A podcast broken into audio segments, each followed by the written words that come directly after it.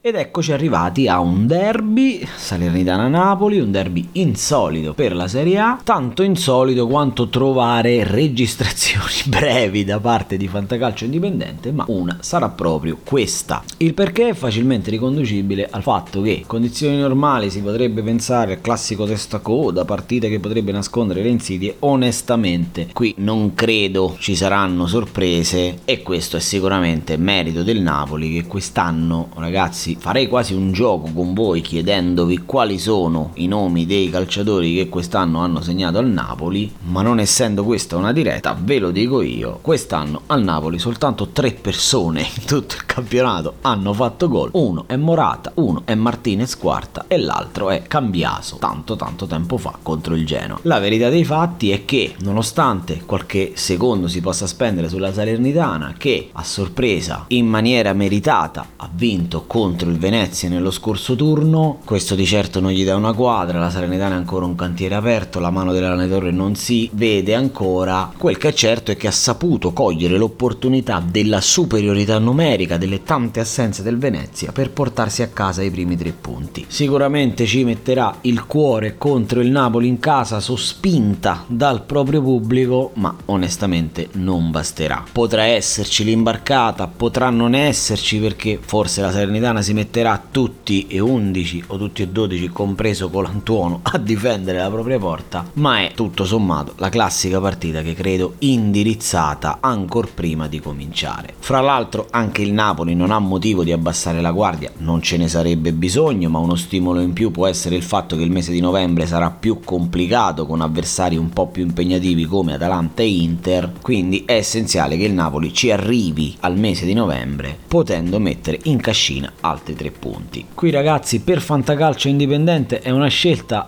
oltre che scontata anche difficile perché qualunque nome io vi dica non sarebbe mai indie ed ecco perché faccio un po' di scelte particolari, parto dal calciatore sconsigliato e vi faccio il nome di Frank Ribery, uno dei pochi calciatori della Salernitana che sicuramente sarà stato acquistato da tanti fantallenatori, il faro di questa squadra non sembra minimamente risentire dell'età ma in questa partita onestamente sceglierei altre soluzioni. È vero è l'unico che può combinare qualcosa però in questo momento i calciatori del Napoli sono super concentrati vanno a mille ed è veramente veramente complicato metterli in difficoltà. Quindi io metterei in panchina Frank Ribery per quel che riguarda il calciatore consigliato qualunque nome dal centrocampo in su sarebbe scontatissimo. Mettete ovviamente tutti quelli che avete del Napoli. Io vi faccio il nome di Amir Ramani. Ho deciso di premiare il difensore kosovaro del Napoli che quest'anno con Koulibaly forma una coppia tanto perfetta quanto impronosticabile. All'inizio dell'anno tutti infatti davano Manolas Koulibaly la coppia titolare, poi complice qualche infortunio sia tattico che fisico di Manolas e complice sicuramente la mani che ci ha messo del suo, si è preso il posto e non intende più lasciarlo. Quest'anno fra l'altro per lui già due gol, uno contro l'Udinese e uno contro la Fiorentina. Potrebbe darsi che in questa partita potendo giocare un po' più sgombro con la mente, visto che la Salernitana dubito vada a cercare di impensierire il Napoli con una certa regolarità, ci può stare che possa trovare un bonus e comunque un buon voto in questa partita. Dentro Amir Ramani.